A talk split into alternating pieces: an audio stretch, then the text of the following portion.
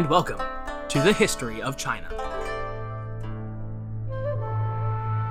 Episode 153 Requiem for Jingkang.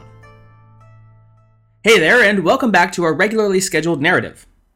When last we left off, it was circa the year 1125. Battles yet raged across the northern borders of Song China and beyond, as the once invincible Khitan Liao dynasty was, inconceivably, being dismantled piecemeal by a minor vassal people from the Korean borderlands, known as the Jurchen.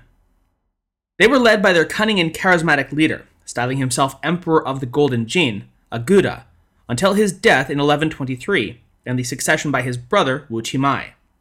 It would be Wu Qimai, posthumously Emperor Taizong of Jin, who would put a final end to the Liao in 1125 after capturing the Khitan emperor in exile, Tianzuo, and demoting him to prince. You'll also certainly recall that through all of this, the Song Chinese diplomats had been feverishly working to hammer out and then finalize a treaty of alliance with the upstart Jin powerhouse to the north, hoping to effectively split the winnings of the war and, pivotally, recapture the 16 northern prefectures that had been a diplomatic sticking point in Song Liao relations for almost two centuries at this point. Yet, for all of their efforts, they'd find themselves stymied by events on the ground at every turn. Rebellions to the south by religious zealots like Fang La, and noble anti establishment heroes like Song Jiang and his 108 Stars of Destiny, striking from their hidden base within the marshes at the foot of Mount Liang, had tied up and depleted the imperial army's strength, while command incompetence had ensured that the forces the Song could commit to the Northern War were utterly squandered and doomed campaigns. All this only served to strengthen the Jurchen position, who quickly came to find that they didn't actually need the Chinese to utterly destroy the Liao and supplant them entirely. So, no, China, you'll not be getting a cut of the war booty. In fact, all those agreements to pay the Liao annual tribute, well, we're just going to go ahead and take those up as our own now. Please leave the silver and silk right over there. You are dismissed. In the end, the Song were able to recover just six of the 16 prefectures they had lost to the Khitan, and even those they were forced to simply buy outright from the Jin, who demanded, in addition to the annual tribute payments of 200,000 taels of silver and 300,000 bolts of silk, a one time payment of 1 million strings of cash. These six prefectures did include Yanjing, the former Liao's southern capital, and what is modern Beijing. Yet even the return of this mighty fortress city proved a victory in name only. From Levine, quote, in the fourth month of 1123, Song troops led by Tong Guan and Cai Jing's eldest son, Cai Yu, triumphantly entered Yanjing, proclaiming the recovery of a city that had been under Khitan rule for two centuries. But the reality beneath this overheated rhetoric was sobering. Before ceding the city, the Jurchen had looted its wealth and enslaved its citizens, rendering this so called victory both literally and figuratively hollow. So, congratulations, you've got Yanjing back. Enjoy your empty, depopulated shell of a city. In concluding such a peace with the Jin, the Song had unknowingly entered into a Faustian pact with the Jurchen. They had put on full display their own feeble military ability to a force that had absolutely crushed the, up until then, most powerful force on the steppe in a matter of mere years. A nominal ally for whom this first taste of Chinese wealth and luxury would not sate its appetite, but only served to whet it further. This treaty of alliance, as many are, was worded to be both inviolable and perpetual, and yet for all that high minded wording, it wouldn't even last out the year. The treaty concluded in 1123 stipulated that the border between the Song and the newly consolidated Jin empires was impermeable, and neither side was permitted to harbor defectors from the other. This seems to have been a provision that the Song court had never seriously intended on honoring, since they went immediately about harboring defectors. It can't be said to be entirely their fault, though, as the region at the heart of this contention, again, the 16 prefectures, was by its historical and political nature still very much up in the air and unstable, with its actual spheres of influence still yet to be settled. In the fifth month of 1123, then, when a former Liao military governor of Pingzhou murdered the Jin regional commander and declared rebellion, the Song rather naturally accepted his transferred allegiance to their cause. The Jin, under its newly enthroned emperor, Wu Qimai, however, was having none of it, and dispatched a sizable force to Pingzhou to crush this little rebellion before it got out of hand. In short order, the Khitan governor's force, though sizable, was cut down by the Jurchen troops, and the punitive campaign was concluded after just six months of operations. When the rebel military governor sought asylum in Chinese territory, The Song, by this point, realized that they had made a huge mistake in backing this guy. And when the Jin emperor demanded his execution, they dutifully sent his severed head to the Jin court. But it was already too late. Song had violated the treaty in both letter and spirit before the ink was even dry on the document. It was clear that they had no intention of honoring it in the future. Thus it was that this rebellion by the Jiedushi of Pingzhou would just two years later serve as the pretext for Jin's first invasion of Song territories. Before committing to such a large campaign southward, however, the Jin court understood that it needed to shore up its own position and territories first. No use starting a massive foreign campaign while rebels and unincorporated independence movements could still wait for a moment of weakness to strike from the rear. Thus, for the following two years, while they systematically cleared out and dismantled such internal sources of dissent, and concluded an equal peace with the Western Xia Tangut tribes, the Jin diplomats steadfastly endured Song arrogance and placated them into believing that they were seriously considering the Chinese's ridiculous demands for further territorial concessions that they'd done nothing to earn. All the while, however, the Jin political and military commands both were planning for the day that they'd be able to devote their full energies to teaching Emperor Huizong and his soft, weak courtiers a harsh northern lesson in humility. The time to act against Chinese arrogance came with the fortuitous news of the capture of the Liao Emperor in early 1125, heralding a final end to the threat the Khitan revanchist might pose to Jin unity. With this greatest symbolic threat now in shackles and demoted, in the 10th month of 1125, Wu Qimai at last announced that the time had come for the Jin to mobilize the totality of its strength for a massive strike against the south. It was time to teach the Southerners a lesson they would not soon forget about the price of messing about in the affairs of the Northmen. In a scathing declaration and explanation for the war to come, Wu Qimai drafted an edict chastising Huizong not only for harboring the rebel governor, Zhang Jue, in direct violation of the treaty, but also for falling behind on China's annual tribute payments to their rightful Jin overlords, the song had been playing with fire, and its diplomat's haughtiness only added more fuel to the pyre. Now was the time to burn it all down. To say that the Song court was unprepared for what was to come would be a study in understatement. Dividing into two marches, the Jin forces struck southward from Yunzhou and Yanshanfu in the 11th month of 1125, rolling across the Song border like a tsunami of men and horses. The Western army under the command of Nian Han also known by his sinicized name, Wanyan Zonghan, swept down toward Taiyuan and Luoyang, while the Eastern Army under the command of Wolibu, aka Wang Wanyan Zongwang, targeted Yanjing, followed by Kaifeng itself. You may recall that one of the key reasons that China had been so desperate to recover the 16 prefectures for the last century plus was that they provided the best, and indeed only defensible points to stymie northern invasion. Without them, the relatively flat, open lands of the Yellow River Valley provided virtually no means for the Song armies to position or dig in for any meaningful defense from such a campaign. Thus, after less than two months, at the end of 1125, the two Jin armies had managed to utterly smash the feeble border defenses of the Song and seize the garrisons all across Hedong. Taiyuan would prove to be the first difficult nut for the Jin armies to crack. When Nian Han's forces began surrounding and preparing to besiege the city, none other than the great general Tong Guan, abandoned the walled city entirely and fled back to the capital, leaving the city's defense up to General Wang Bing. Wang would manage to hold out for more than a year, offering staunch resistance to the Jin right up to the very end when he was at last forced to surrender the garrison in the ninth month of 1126, thus greatly slowing down Jin progress toward the Song western capital, Luoyang. The Eastern Expeditionary Force under Wolibu, meanwhile, faced no such hurdle in their blitzkrieg toward Kaifeng. Easily retaking Yanjing, the Jin had the extra good fortune of having a Liao turned Song general, Guo Yaoshi, once more betray his old paymaster to join with the winning side. With Guo's insider knowledge of Song positions and battle strategies, the Jin made quick work of any and every fortification the Song had thrown up, capturing the plains of Hebei practically unopposed, and seizing the key garrisons of Zhongshan and Zhending by the year's end. By the first days of the new year, 1126, again less than two months into the war, Wolibu's army had reached the very banks of the Yellow River and striking distance from the Song capital, Kaifeng.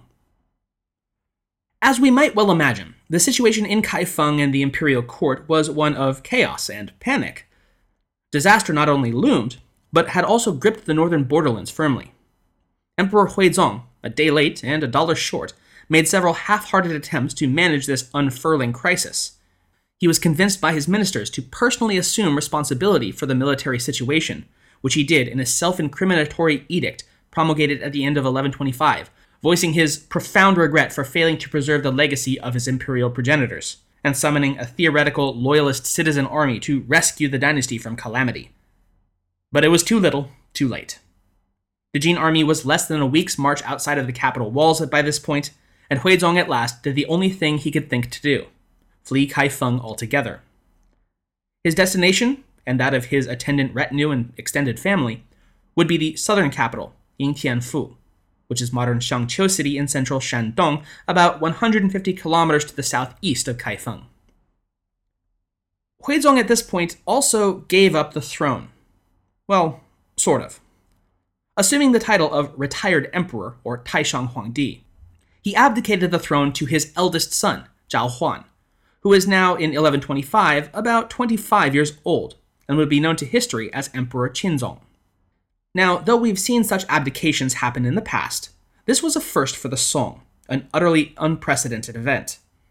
Yet such was the scale of this emergency that there was virtually no objection from the court ministers to this action, who, as Levine points out, quote, rationalized that an abdicated ruler was eminently preferable to a defunct dynasty. Emperor Qinzong would prove himself to be a more activist and engaged monarch than his father, but still nowhere near enough so to be capable of extricating the Song regime from this situation. Quote, Easily swayed by counsel of an ever changing cast of ministers, Qinzong vacillated between appeasing the Jurchen and provoking them. Levine posits, though, that by this point events had unfolded against the Song too and past the point that even a strong ruler could have changed the ultimate outcome. The Jurchen Jin force were, quite simply, in every way the Song's superior, and no symbolic changing of the guard in 1125 was going to unring that bell. The Jin armies crossed the Yellow River in the early days of the new year, 1126. The imperial court issued orders to the defenders of Kaifeng to prepare the city's defenses, but when the Jin encircled the city, the Song ministers flipped and suddenly began pushing for diplomacy rather than resistance. Emperor Qinzong authorized his ministers to enter into direct negotiations with Jin commanders, who were themselves fairly eager to avoid the heavy cost of an extended siege against the formidable defenses of the capital city. Thus, the Jin made the Song an offer that they couldn't refuse. The Jin would agree to withdraw, but the price would be truly devastating. Cession of the three most strategically pivotal prefectures in the north Taiyuan, Zhongshan, and Hejian. In other words, the Northern Song's entire reconstituted defensive perimeter south of the 16 prefectures. Moreover, the annual tribute payment would be substantially increased, from 200,000 to 300,000 taels of silver, 300,000 bolts of silk, and 1 million strings of cash per year. This was a pill that for many within the Song court proved too bitter to swallow. It would be nothing less than a violation of the territorial and moral integrity of the empire. One minister on the 27th day of the first month expressed to Qinzong in a direct audience that he should be allowed to deploy the crack military forces that had been recalled to the capital against the Jin forces that yet lay outside the city walls, awaiting the Chinese response. This minister, Li Gang, argued that the imperial troops outnumbered the Jin barbarians by at least three to one, and should therefore be able to achieve an easy victory in driving the Jurchen back. Qinzong was convinced, and a nighttime ambush was organized to slaughter the besiegers. It would prove to be an utter fiasco, in its aftermath, forcing Qinzong to issue a direct apology to the Jin commanders and fire Li Gang and two of the generals who had concurred with his strategy. Song Chinese reaction to its conduct in both the war, and even more so, the forced peace, was by no means limited to the upper echelons of government. A popular outcry is recorded as having swept through the Kaifeng citizenry, led by a university student named Chen Dong, who has in subsequent historiography been lionized as a hero and, as we will see, martyr. Chen made initial waves by repeatedly memorializing the throne and demanding that the so called Liu Zei, or six felons, of the imperial court, whom we've discussed in previous episodes, be put to death at once for their alleged crimes against the people and the dynasty. From Levine, quote, he alleged that the corrupt and sinister regime of the treacherous ministers had enervated the empire from within while recklessly opening rifts with neighboring states. In later memorials, Chen implored the emperor to replace the current pro appeasement minister with Li Gang, whom he deemed a suitably intransigent candidate for the consulship. In the second month of 1126, Chen Dong personally led a mass demonstration in the capital against the perceived injustices, which wound up turning into a near revolt when incensed protesters stormed the palace gates themselves and slaughtered every court eunuch they could get their hands on, with a final death toll numbering it in the dozens. With little else it could do, the court announced that it would accede to their and Chen Dong's demands, at last placating the crowd enough so that they dispersed. And accede Qinzong did, reluctantly ordering the execution of the six felons who had, the populace was convinced at least, led their empire to the brink of ruin, often alongside several of their family members. The luckier ones were merely banished to the far corners of the empire, never again to sniff power. Quote, After monopolizing power for 25 years, Huizong's treacherous ministers did not live to see the dynasty fall, but would be subject to the everlasting condemnation of history. None of this, of course, did anything to lift the Jin siege of Kaifeng, and with his own populace now at least partially satisfied with the blood of their perceived inward enemies, Qinzong at last moved to meet the demands of his exterior foe. The ministers of the court who urged appeasement at last seized the emperor's ear and successfully convinced him that the only possible solution would be for him to agree to sign the treaty as dictated by the Jurchen invaders. Thus it was that Qinzong officially apologized for his government's actions against the Jin and authorized the cessation of the three stipulated garrisons to Jurchen forces. In response, the Jin armies duly withdrew from their encirclement of the capital city on the 10th day of the second month of 1126, returned two of the captured princes they'd been holding as hostages back to Chinese control. It was over. The Song had lost, but had managed to buy its survival. Or at least it might have, if not for the emperor himself. For no more than a month after the treaty between Song and Jin had been concluded in the second month, Qinzong began taking active measures to rehabilitate the pro war faction of his court, and shift from a policy of appeasement to one of further provocation.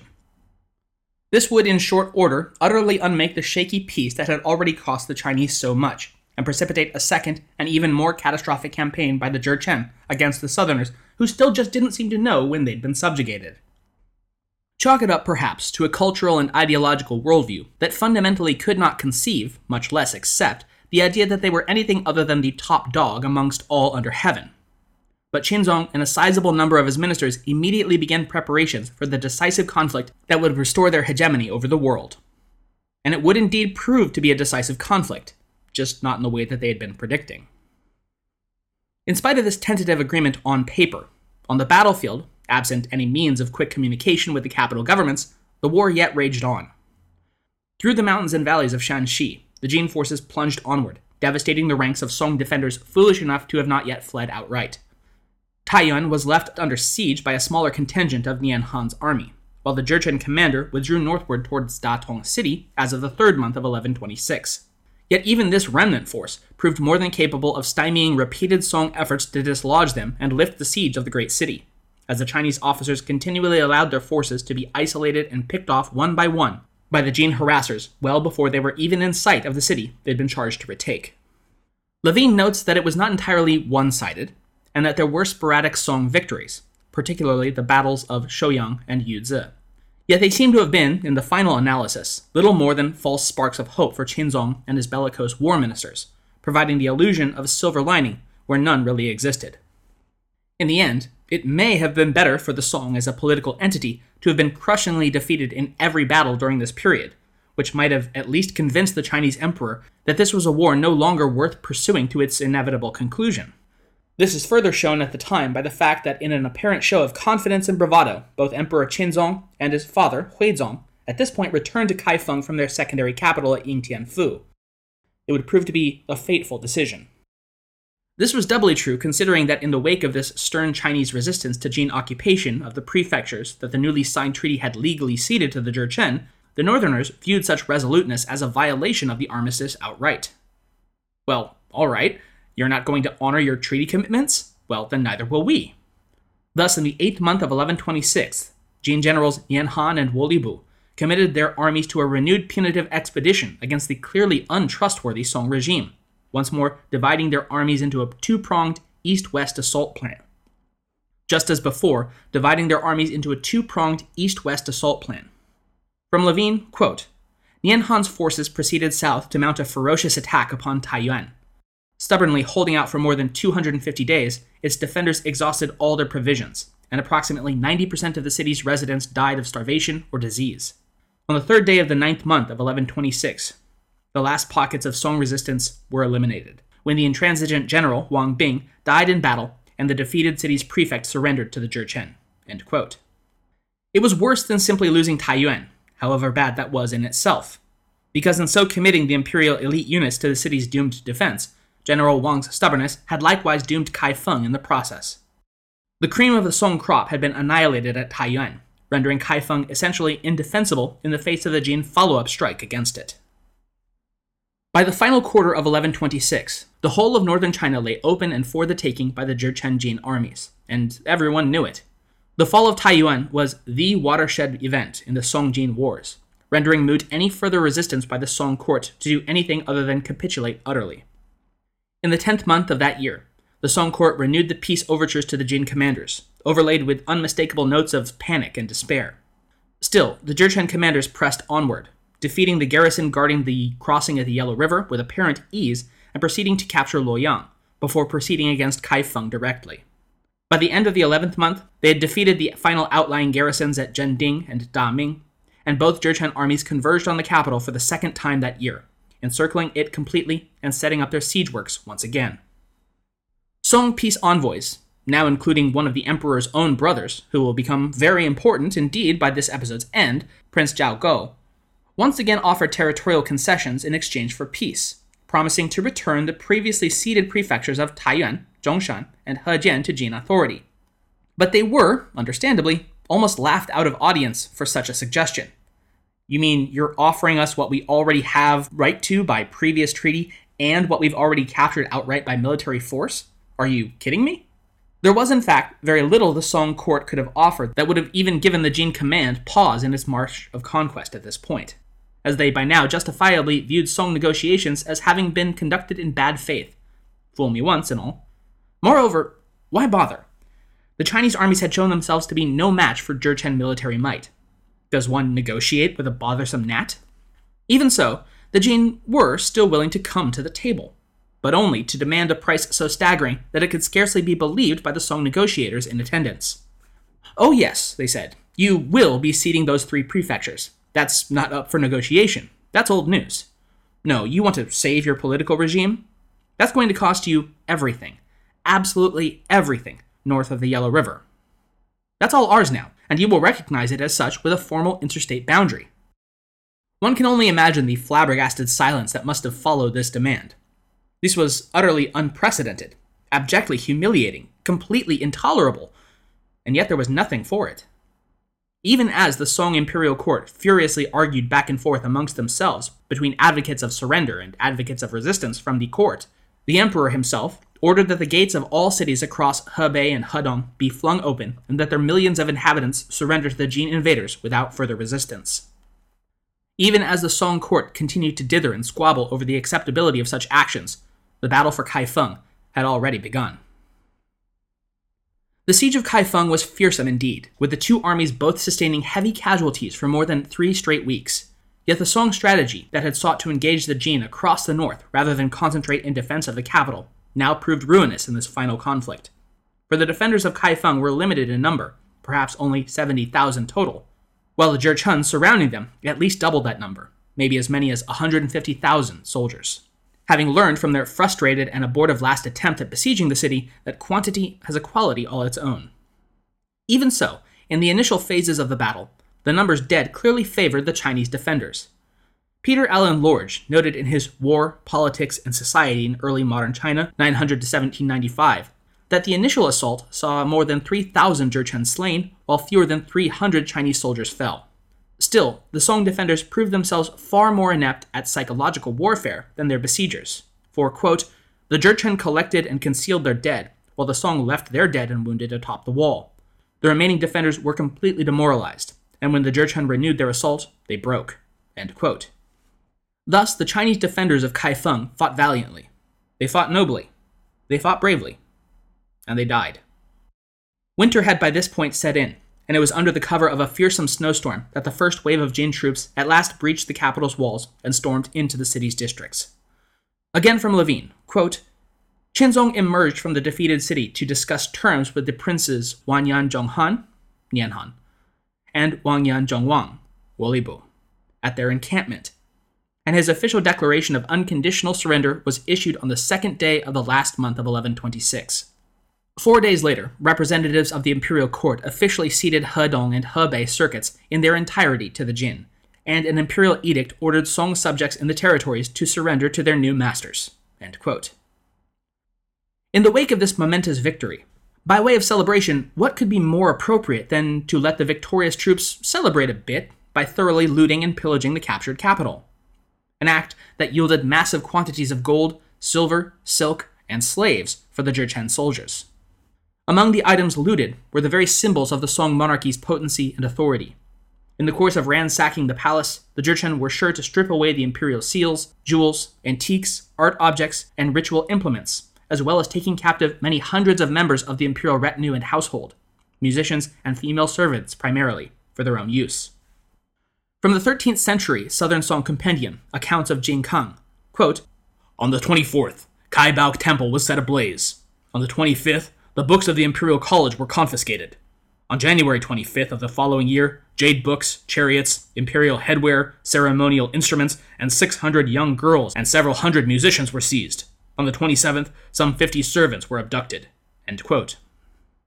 Such prisoners, specifically the women, were ordered to serve at the pleasure of their new lords, regardless of what rank or station they may have previously held, with truly brutal consequences as the price of resistance. Again, from accounts of Jingkang, quote, Because the maiden martyrs, Mistress Zhang and Mistress Cao, resisted the second prince's ambitions, they were impaled with metal rods and placed in front of a tent where they bled to death in three days. On the seventh day of the month, the other concubines entered the stockade. The prince used the examples of Zhang and Cao as a warning, and they all begged for their lives. Not even the emperor's own family or harem were safe from sexual slavery at the hands of the Jurchen conquerors. Once again, from the accounts of Jingkang, quote, An angry Wang Wanyan Zonghan said, Yesterday, I was ordered to separate the prisoners. How can you, Emperor Qinzong, refuse to obey? Our men will each take two women. Emperor Qinzong replied, Above there is heaven, and below emperors and the people have their daughters and daughter in laws. His protest proved ineffective.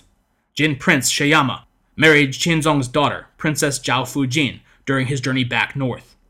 After Sheyama arrived back at the supreme capital, the Jin Emperor Taizong delivered the following edict.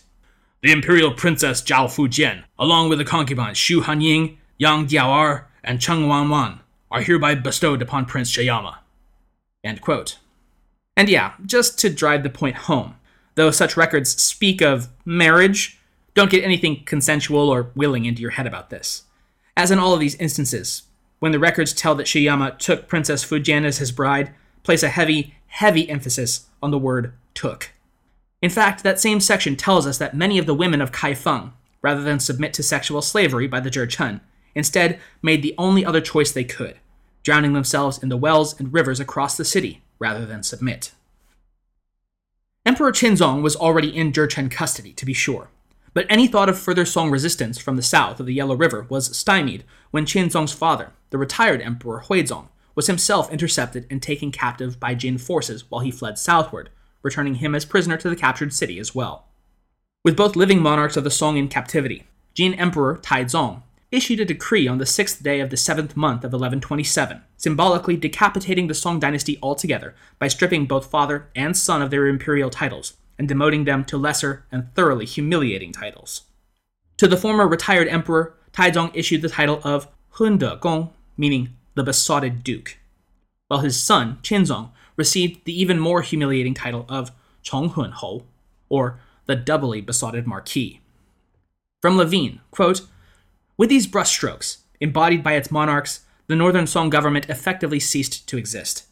Its demise was hastened by negligent and vacillating monarchs whose irredentist ministers and generals had dragged the empire into two wars with the Jurchen. With duplicitous diplomacy and strategic negligence, the courts of Huizong and Qinzong had squandered their resources in border entanglements. And with that, the Jurchen forces packed up and left for home, trailing along behind them the sum total of the once glorious capital's wealth, as well as more than 4,000 prisoners slash slaves for their own use, including the two deposed former emperors. Almost the entire surviving imperial clan had been taken in the sack of Kaifeng, and they would, one and all, spend the rest of their inglorious days enslaved among the alien forests along the Black Dragon River and servants to the alien people of the Golden Dynasty. Up at the Jin Supreme capital, Emperor Taizong astutely realized that trying to keep an iron grip on the whole of northern China, while tempting, would likely prove to be a bigger bite than his armies, powerful though they were, could effectively chew. Already, widespread resistance was cropping up across Hebei and Hedong, in spite of the Song Emperor's decree to do no such thing. Armed Song loyalists were taking to the hills and actively resisting occupation, and while they certainly would prove no threat in and of themselves, the cost of suppression could easily eat up much, if not all, of the gains their conquest of the Yellow River Valley had given to the Jurchen. Thus, Jin Taizong relinquished the territories north of the Yellow River to a former Song chancellor turned Jin collaborator, Zhang Bangchang, as the puppet emperor of the newly created state of Chu, to act as a buffer state against potential Song reprisals, as well as an attempt to stem the rising tide of popular discontent at foreign occupation. Professor Tao Jing Shen writes of Zhang Quote, well enticed by the prospect of being an emperor, Zhang did not dare to assume full Song imperial regalia or to exercise full powers. Only when he had to meet with his Jurchen masters would he put on an emperor's yellow robes. To give some legitimacy and stability to his new regime, he enlisted the support of Dowager Empress Yuanyou, whom he declared the Dowager Empress of Song. And so, here we stand with the defenses of Song utterly destroyed, the realm divided, and the entire imperial family now Jurchen slaves. A puppet emperor sits the throne in Kaifeng as little more than a sniveling toady of mighty Jin Taizong as he rules from Shangjing. It seems to be the end of Song, and of an independent China altogether. But not quite all of the House of Zhao has been taken captive. A spark of hope yet flickers in the darkness, for even now, young Prince Zhao Gou, the Prince of Kang, is making his way south to the southern capital at Yingtianfu. And while he lives, so too does a hope for the future of the Song. And he's not alone, because in this darkest of hours, heroes have arisen to fight for every square li of sacred Chinese soil that they've lost.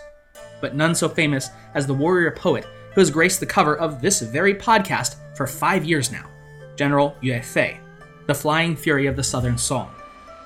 But we'll get to all that next time. Until then, thanks for listening.